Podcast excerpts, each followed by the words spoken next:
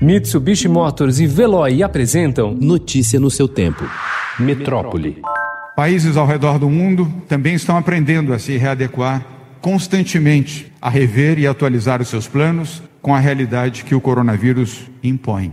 Nos diferentes estágios da doença, o estado de São Paulo também está dentro deste contexto. O Plano São Paulo é eficiente exatamente por ser uma ferramenta dinâmica e não estática de enfrentamento da pandemia.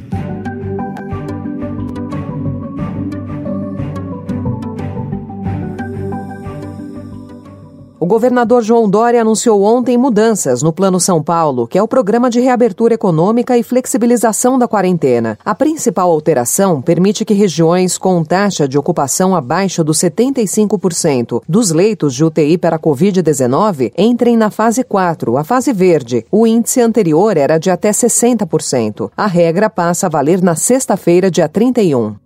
A visitação à rota turística Caminhos do Mar, que liga o Planalto ao litoral paulista pela Serra do Mar a partir de São Bernardo do Campo, foi retomada ontem com muitas restrições por causa da pandemia do coronavírus. Conforme a Fundação Florestal, que administra a unidade de conservação da Secretaria Estadual do Meio Ambiente, não será permitida a circulação de veículos. E além de usar máscaras, os visitantes terão de manter o isolamento social praticando atividades individuais.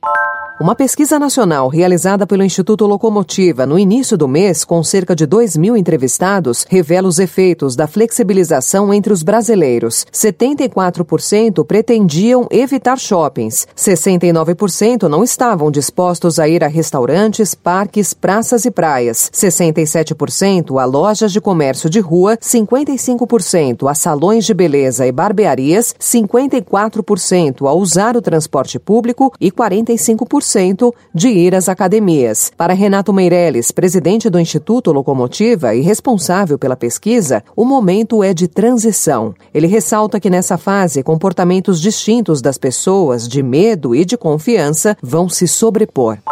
O laboratório Moderna informou ontem que já está no estágio final de testes em uma candidata à vacina para a Covid-19 com apoio do governo dos Estados Unidos. Esta é a primeira pesquisa a ser implementada no programa anti-coronavírus Operation Warp Speed do governo de Donald Trump.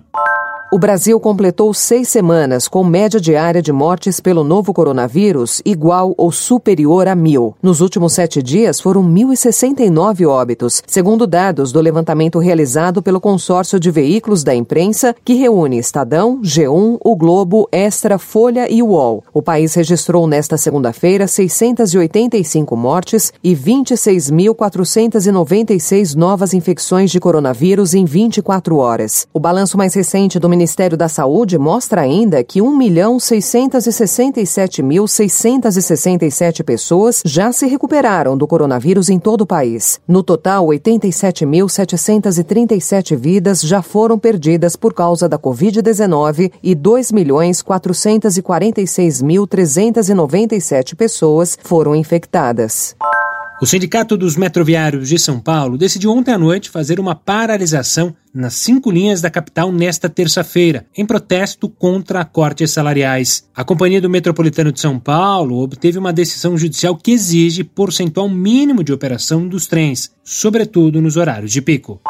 O ministro da Educação, Milton Ribeiro, exonerou ontem quatro dos cinco assessores especiais do ex-titular da pasta, Abraham Weintraub. Assim como o ex-ministro, os auxiliares dispensados também são identificados com a ala mais radical do bolsonarismo. Com a demissão coletiva, Ribeiro atende também à orientação do presidente Jair Bolsonaro, que pediu um MEC mais aberto ao diálogo e com um perfil conciliador. Notícia no seu tempo. Oferecimento Mitsubishi Motors. Apoio Veloy. Fique em casa. Passe sem filas com o Veloy depois.